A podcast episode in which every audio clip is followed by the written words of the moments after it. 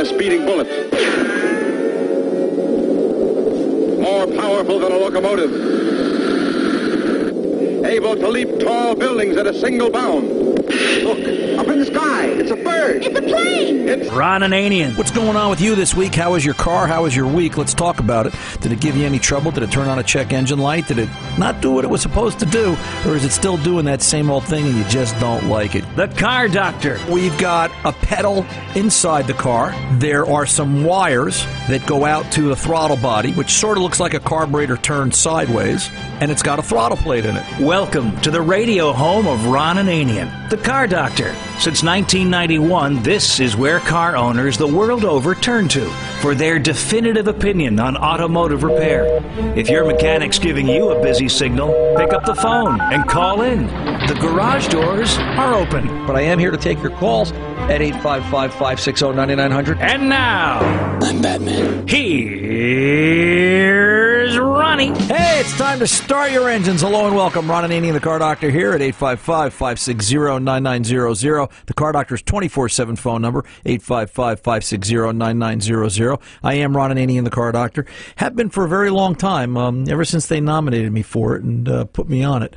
Uh, here I am, here I sit each and every week talking to you about your car and its problem because it's me and you for the next two hours talking about cars, their problems, their ups, their downs, and the things we like or dislike. So uh, keep that in mind. I'm here for you and I'll do whatever it is you need me to do to help solve your car and its problem.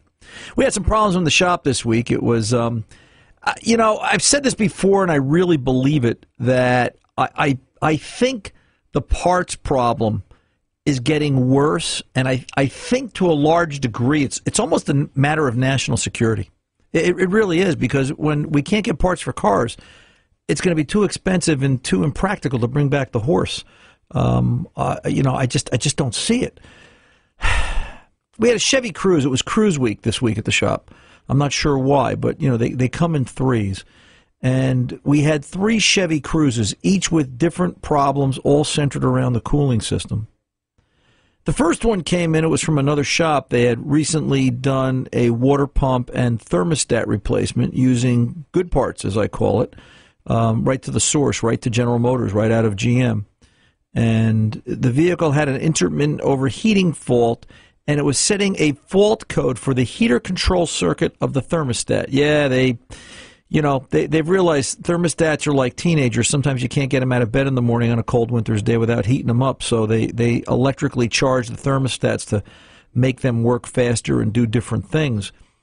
And it was setting a fault code for it. And I couldn't duplicate the condition, but there was no denying it. When I went through the chart and tested the thermostat, it did fail with a an out of range resistance value, and I knew the heater circuit was at fault, and I had to replace the stat.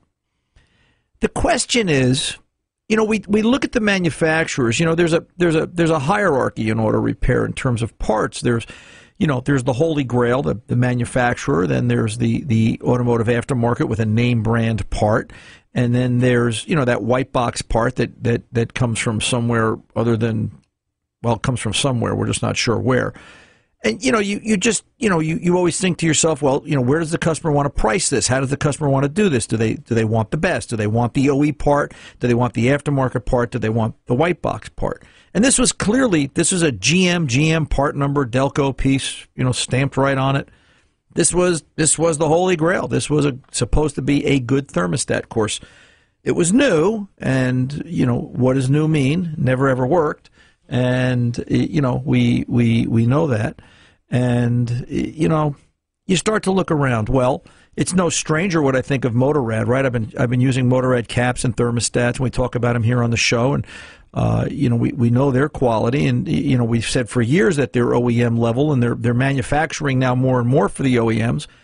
So we did what I normally would do. I'd put a I put a Motorrad stat in it, and I fixed the car, and that one was done and down the road.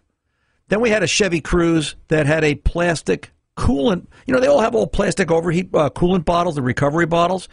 We went to check the coolant level because it was out of coolant that had a leak in, in the water pump, which we had to do also. Cruisers have water pump problems, by the way, in case you don't know. And we went to take the radiator cap off, and the top of the cap came off in my hand, and the bottom of the cap stayed stuck in the bottle. So the high quality plastic part just didn't want to be plastic anymore. It wanted to be two pieces instead of one. So we had to put a water pump and a coolant overflow bottle in it. Again, high quality parts. Had to do another Chevy Cruze that did a water pump.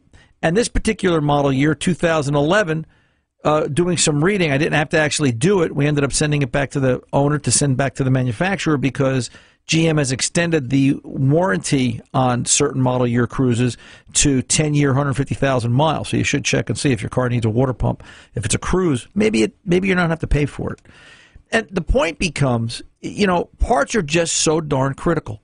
Using good stuff, you know, poor quality, well, I shouldn't say lesser quality stuff. You almost don't know what to use anymore. And I think the point becomes that I want you to try and understand if you're going to a good repair shop, Use their expertise. Ask them. Don't ask them, hey, how much? Ask them, hey, how long? What works? What do you know to do this particular job? What part do you find to work the best? Because I've got to tell you, after what I've seen with thermostats, especially this weekend, and over the long haul, I'm not such a big fan of Delco in that application anymore, and I'll continue to use my Motorrad, um, you know, just because I, I, I, know that they work. So uh, just be mindful of that and uh, take it from there. Just just parts are a problem, and they're going to continue to be. Let's get on the phones and let's go to Kathy in Texas. Kathy, you're on with the Car Doctor. How can I help?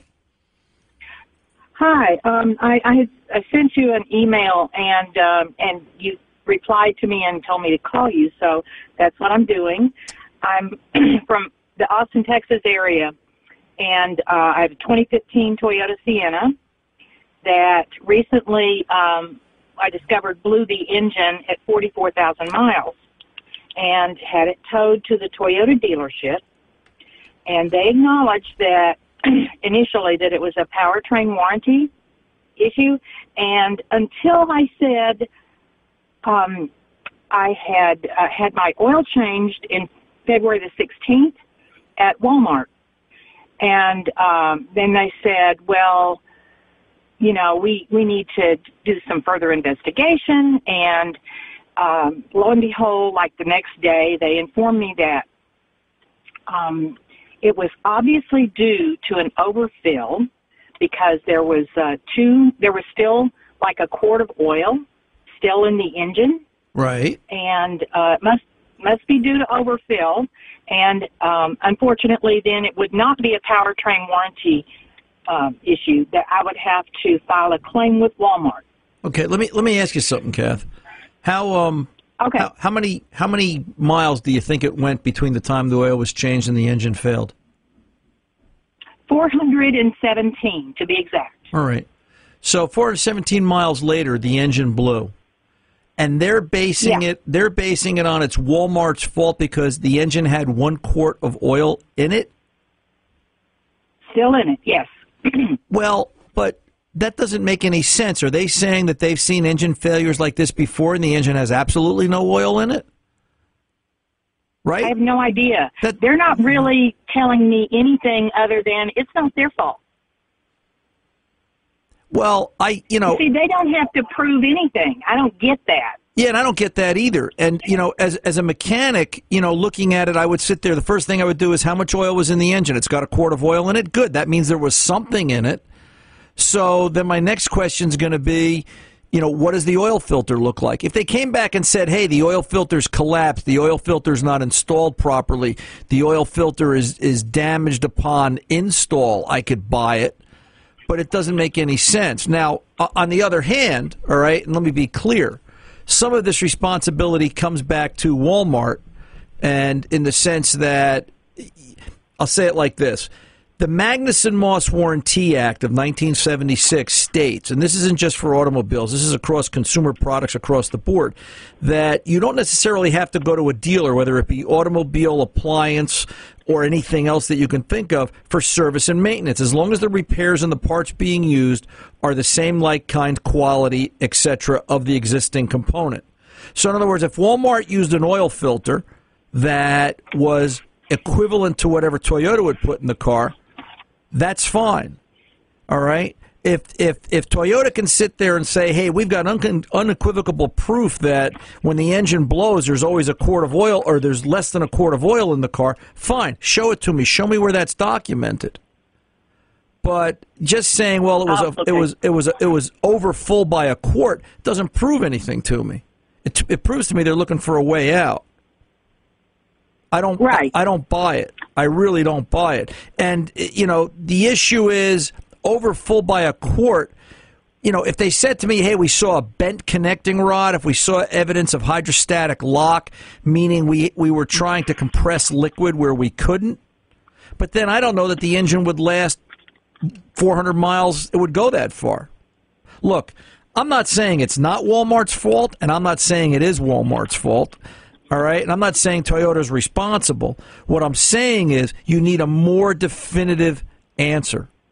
What I would do is I would talk to your insurance company just for the heck of it. All right. I would look to see does your insurance company have any sort of comprehensive coverage that if the engine suffers mechanical failure, this has to go to an independent mechanical review board of some type. And the only way to get it there is you may have to make a small claims against Walmart and get them involved, and then a small claims in court against Toyota and get their lawyers involved. Unfortunately, it's going to get legal, and in the meantime, you're the one that's going to suffer.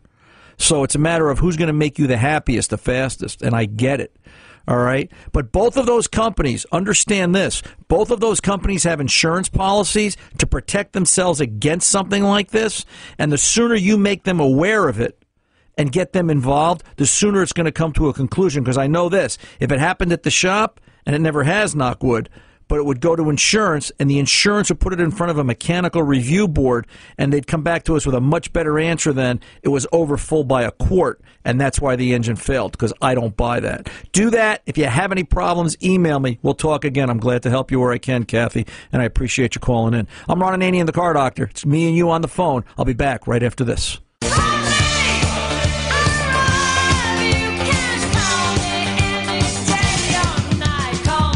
For the best in car advice, give Ron a call, 855 560 9900. Now, back to Ron. Frank in Delaware, you're up next with the car doctor. What's going on here?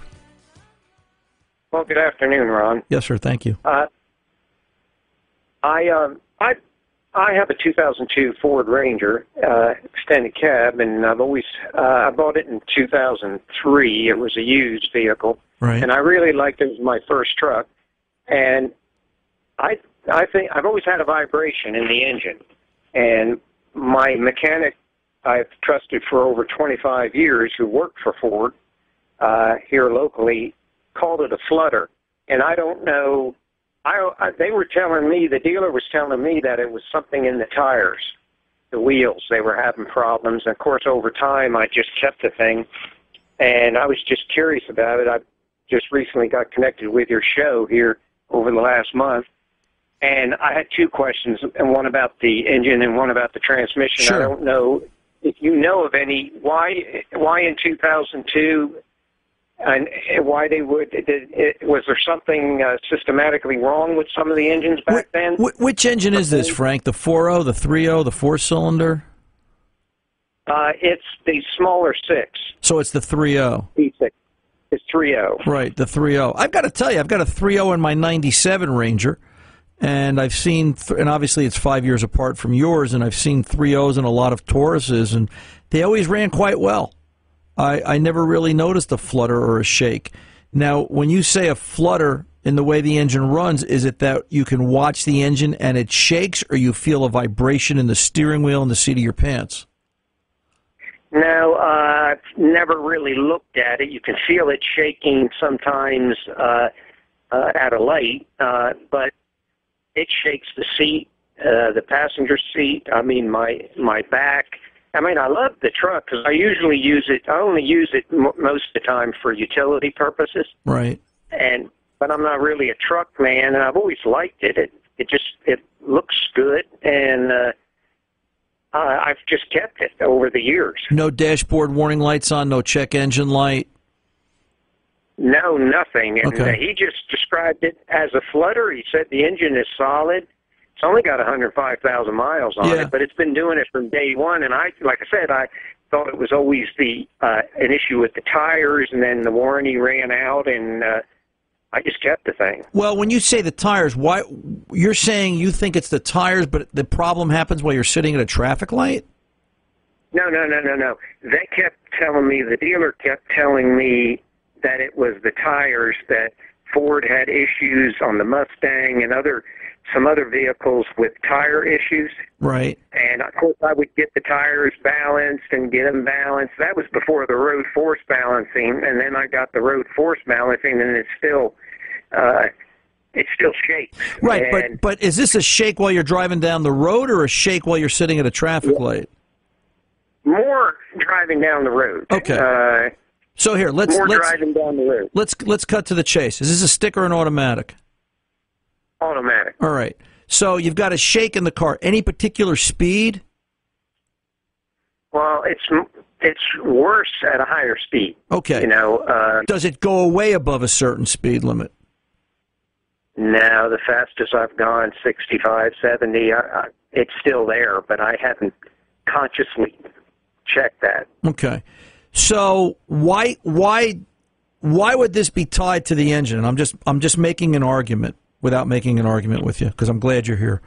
Um, you, you know, why would this be tied to the engine? Listen, the onboard computer system OBD2 since '96 is pretty smart. All right. If there was a misfire, if there was something it didn't like about the way the engine was was running in terms of smoothness, right down to if the engine was out of balance. I've seen engines that are out of balance because something internal in the engine has fallen off, disengaged. Uh, the engine doesn't run smoothly, and it'll detect a misfire, and you know it'll start flashing a check engine light. Not when there's a an injector ignition fuel delivery fault. It'll be an imbalance in the way and how smooth the crank rotates between firing events. It thinks it's a misfire, but it's not. It's a vibrational. It's a vibrational miss. I've seen that. I've fixed that. So I don't. I don't think what you're experiencing is engine from the way you're describing it. What I think you're experiencing is a driveline vibration. Now, I want to point out this vehicle is 17, 18 years old at this point in the game. The rubber motor mounts are pretty tired. They're they're they're dry and they're hard. And if you could find a set of factory motor mounts, it would probably improve the ride quality of the way the engine transmits vibration to the frame. But I don't think that's your issue. What I would start looking at is uh, four wheel drive or two wheel drive, Frank. Two two wheel. Two wheel drive. Why can't we have a drive shaft out of balance? Why can't we have a drive shaft missing a weight? Why can't we have a drivetrain vibration? Listen, just because it did it from day one doesn't mean it's it was right out of the factory. My 2008 Chevy Silverado, if I had more Yeah. time and if I drove it more, I put 35,000 miles on it in 12 years before I got rid of it last year. I probably would have spent more time trying to fix it, but that had a vibration in it at 65 miles an hour to beat the band. I knew it was the front wheels, I just couldn't do anything with it. My point is, have your mechanic, ask your mechanic, what about checking the drive shaft for straight and balance? What about using a hose clamp and uh, some wheel weights and seeing if you can, um, seeing that you can change the way the vibration affects it? And we'll kind of go from there. All right, call me back. Hey, coming up next, JCI, we're talking about batteries. Don't go away, we're back right after this.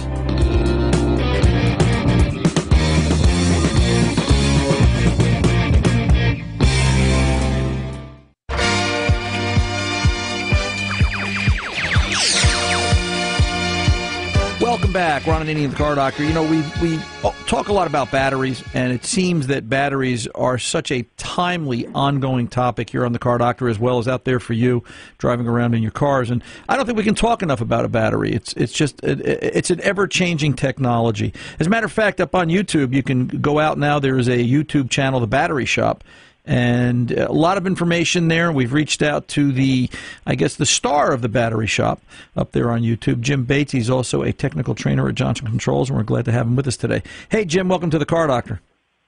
Hey, glad to be here. Thanks. Uh, let, us talk about you know the basics. Somebody out there listening, or maybe they're watching you up on YouTube. You big YouTube star, you. Um, and they want to put their own battery in. What's you know what what's really involved in that? Do you have a few tips or best practices? Yeah, best practices, I always say be safe. You know, research the project before you start so that you're familiar with it. You got all the tools you need. You don't forget anything. Always remember to put on your safety glasses and your gloves when you're working on these things because, you know, they're not all that safe. They got acid sometimes and dirt and grime and stuff. Try to follow the original equipment manufacturer's procedures as best as you can. You know, you can find those in things like service and repair manuals. And, of course, the battery shop would be a great place to start, too. Um, what do you think about you know, is is a battery something the average individual can still do today? Yeah, sure, why not, right? Oh, absolutely. The only thing is that they may not know where it is. So right. That's why we started the battery shop because yeah. they hide them now. You know, they're under seats, they're in the trunk, they're underneath things in the uh, engine compartment. So they're, I guess they're called the difficult installs. And so we actually started uh, filming those videos first in the battery shop, um, and then kind of went from there. And that's what the YouTube, the channel, the battery shop is about. You know, instructions right. on battery replacement and so forth.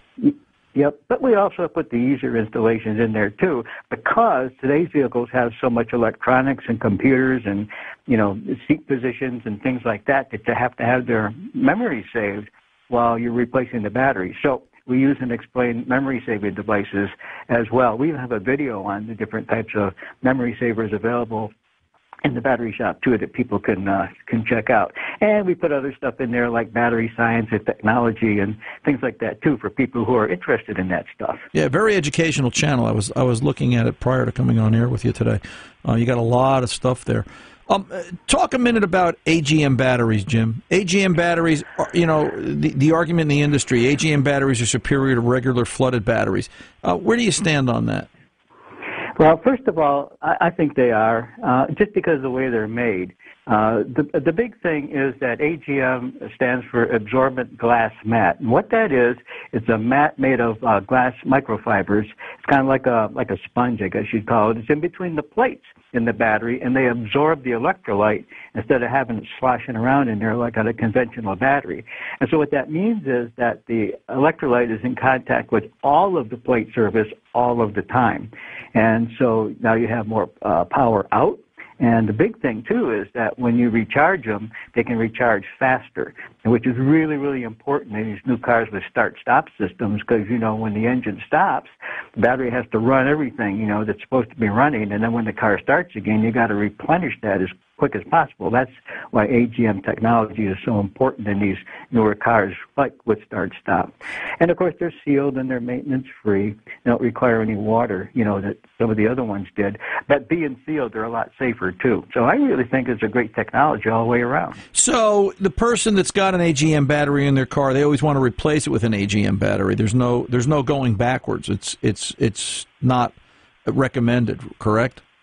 That is correct, and uh, and if you don't go uh, put the regular battery, if you don't put the AGM battery in there, uh, it's not going to perform as well because the older technology can't keep up with the electrical demands and the fast recharge that the AGM battery can. So performance is going to suffer if you don't uh, put the the right battery in. But it's okay to take a regular flooded battery car, something older, and put an AGM in it. That's safe and that's actually recommended because the electronics just keep increasing every year. Yeah, that's an upgrade, and I think that's recommended, especially if somebody wants to add something to the vehicle that's not already there. Right. Uh, then right. you're going to need a better battery. Stereo system, or all you know. My, my gosh, there's so much electronics you can put into a car today um, that yeah, it's it would it's an upgrade as you said. Uh, car owners that um, don't drive the cars very often, you know, let's face it, they're out there. Um, you know, and, and I get this question a lot. Where, what do you think about battery maintainer units? Are they safe? Do they help keep the car's battery charged, or do you really just need to drive the car more? Yeah, well, a, matter, a, a modern battery maintainer is safe. You know, they're electronic, sometimes they're computer controlled. So get one made in the last few years, and then you can put them on everything: uh, cars, RVs, marine, off-road. You know, vehicles are going to sit there for a while. And what will happen is that um, the, the battery gets pinged every once in a while with these maintainers, and it gets charged when it needs it, and it doesn't get charged when it doesn't need it. So it's really, really safe for today's vehicle batteries. Good to know. Where batteries? You know, your batteries, Johnson Controls, and I, I people ask me this all the time. They hear me talking about AGM batteries and Johnson Controls. Uh, you know, where are they used? Where are they sold in the industry? Well, Johnson Controls provides batteries for uh, other people, like the majority of the OEMs, like Ford, GM, Hyundai, BMW, Jaguar, just to name, name a few, uh, and also the heavy-duty market, like Navistar and and Club Car. So you could go to those dealerships and get uh, a, a JCI battery, but but it doesn't say JCI on it. It's got their label on it, right. and we also private label batteries for the aftermarket too, for a variety of retailers like you know AutoZone, Advance Auto Parts, uh, O'Reilly's, pe- people like that. Right. Where do you make your batteries? I'm going to put you on the spot. well, actually, we have 55 manufacturing, uh, recycling, and distribution centers around the world, globally. Uh, but 17 of them are here in the United States. And they're strategically located, you know, for shipping considerations and that sort of thing. Right. So, you know, chances are you're getting an American made battery, at least a, a quality controlled battery from Johnson Controls, whatever you're buying. Yeah, and the reason we have so many places is, you know, you, you want to make them where you sell them because the darn things are heavy. You yeah. be shipping them all over the place, and, you know, and the you shipping don't need costs to. are, yeah, yeah, yeah, yeah, Yeah, yeah. makes sense. Absolutely. Well, thanks for being honest with us about that, Jim. Last question, and then we're going to go real quick. So, you know, you read about recycling in the environment, right? Is it true that batteries are really the number one recycled product in the industry? And isn't it a problem now that a lot of batteries aren't? You know, and if you're a car owner and you install your own battery, you know, how important is it for them to recycle and and and so on? Because they've got they're they're as responsible for the environment as the guy fixing the car on a regular basis. Yeah, let me shoot some statistics at, at you that I know. Uh, number one, you're correct. It is the number one recycled product in the industry, and 99% of a battery can be recycled. Um, so here's the thing. Um, batteries are recycled at about 98% rate. That means that 98% of all the batteries we sell, we get we get back as cores, so we can recycle them. And those 2% of batteries that are not being recycled, but that's about 9 million batteries globally. So yeah, we, we want people to recycle. We want those back. You know what? We recycle about 8,000 batteries every hour of every day globally. 8,000 every hour of wow, every day. wow, staggering number. Yeah. yeah, that's crazy. Uh, Indeed it is. Yeah, and, and I'm sure it's only going to go up in time. Right, and you know what? If you want to learn more about recycling uh, for your your your uh, listeners, it's recyclingmybattery.com.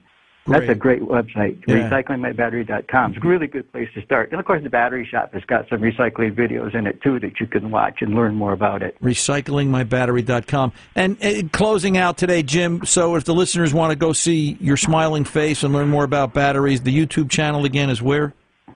It's, it's on YouTube. It's just go go to YouTube and search for the Battery Shop. Okay, and maybe put Jim Yeah. Bates in there and look look for the one and only. So Yeah, you um, could. The URL the URL is actually um, you know YouTube.com slash The Battery Shop JCI. Perfect. That's the actual link. Good deal. All right. Hey, Jim, thanks for taking the time today. We appreciate it, and thanks for making us all smarter on batteries. Well, we try, and thanks for thanks for having me. Yeah, You're very welcome, sir. You do a great job. I'm Ron Ananian, the car doctor. We'll be back right after this.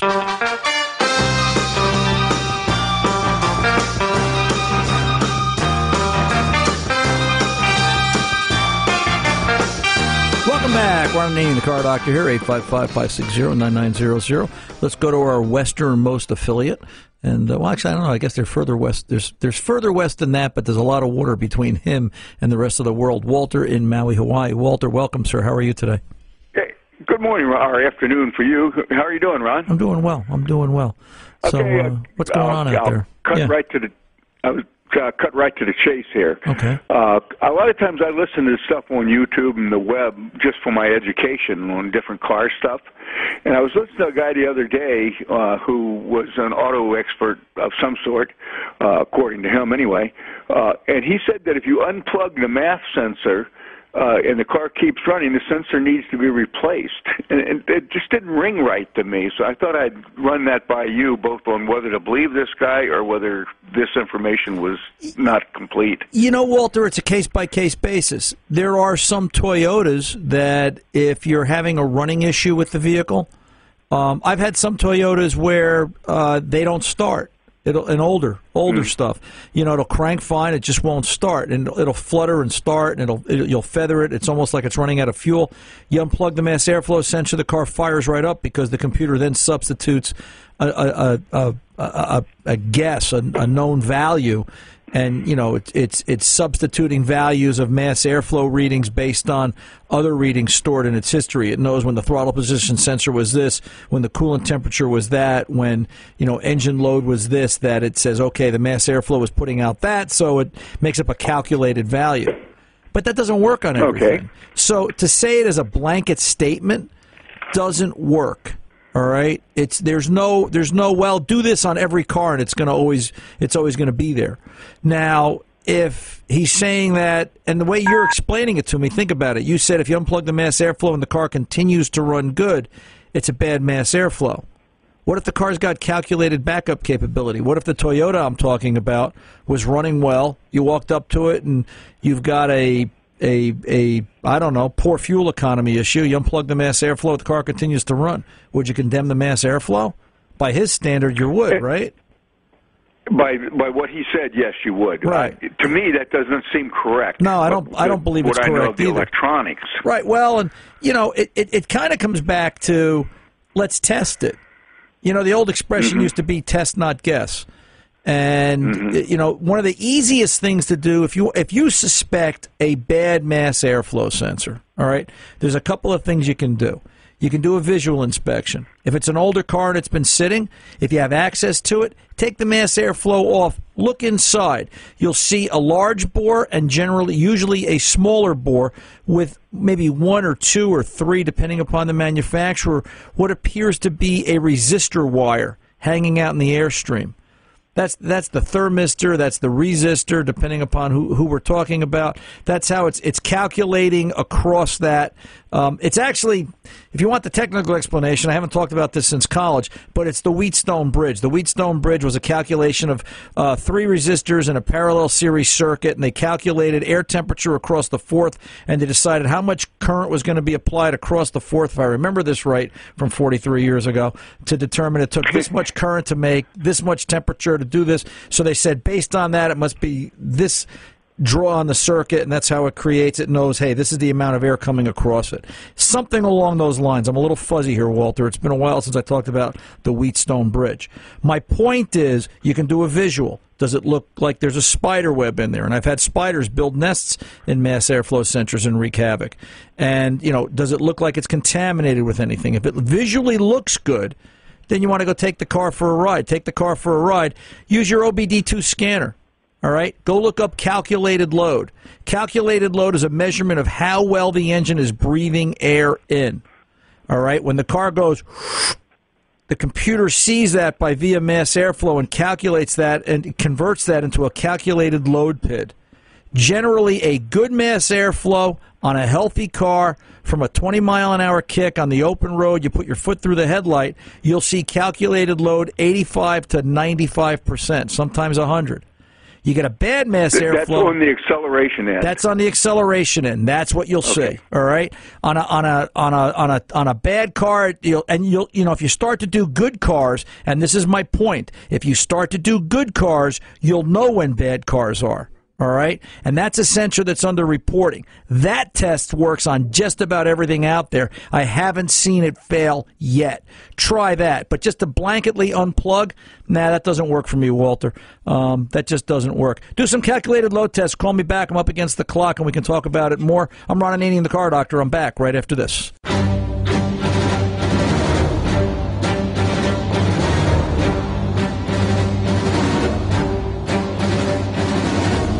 Sticking around this hour. Ron Ananian, the car doctor here. There's another hour of car doctor, and right after this, right now, let's get over to David in Iowa. David, how can I help you today, sir? Oh, it sounds like Star Wars. It could be. It could be. So. I had a question for you, Ron. Uh, Have you done any research or you heard anything about uh, electric motorcycles, like uh, maybe from Honda or Kawasaki or even uh, Harley? You know, I've read the reports on them, David. The thing I don't get about why an electric motorcycle is where's the fun? I mean, I get it; they're fast, and I, I and the reports I'm reading, they're just they're just lightning fast. But you know, to, to, to me, I, you know, I don't think you'll ever see the Hell's Angels on an electric motorcycle. I, I just don't. I just where's the where's the thrill? Where's the feel of the road? Where's the where's the rump rump rump as you're driving down the highway? Uh, Well, it's probably on the radio, Ron. You know, all you got to do is have a boombox with you, and uh, and the sound of the motorcycle. Yeah, I guess I'm not. You know, David. The problem is we got to watch technology, right? And I think I think this is going on out in your neck of the woods as well as other places in the Midwest with the farmers and the tractors. And they're having issues getting the tractors fixed. And you know, you've taken something that used to be so maintainable and repairable, and now overcomplicated it. The farmers can't get their tractors fixed out in the middle of the fields. Um, you know, it's just we don't want to overcomplicate things. We really don't. Uh, you know, it's an issue. By the way, David, I got to go, but let me just say this. Uh, I, I understand you're part of the country. You guys have got the floods out there in uh, that part of Iowa, and our prayers are with you guys. We know you're struggling right now, and uh, good luck and keep going. God bless. I'm Ron Ananian, the car doctor. Till the next time, good mechanics aren't expensive, they're priceless. See ya.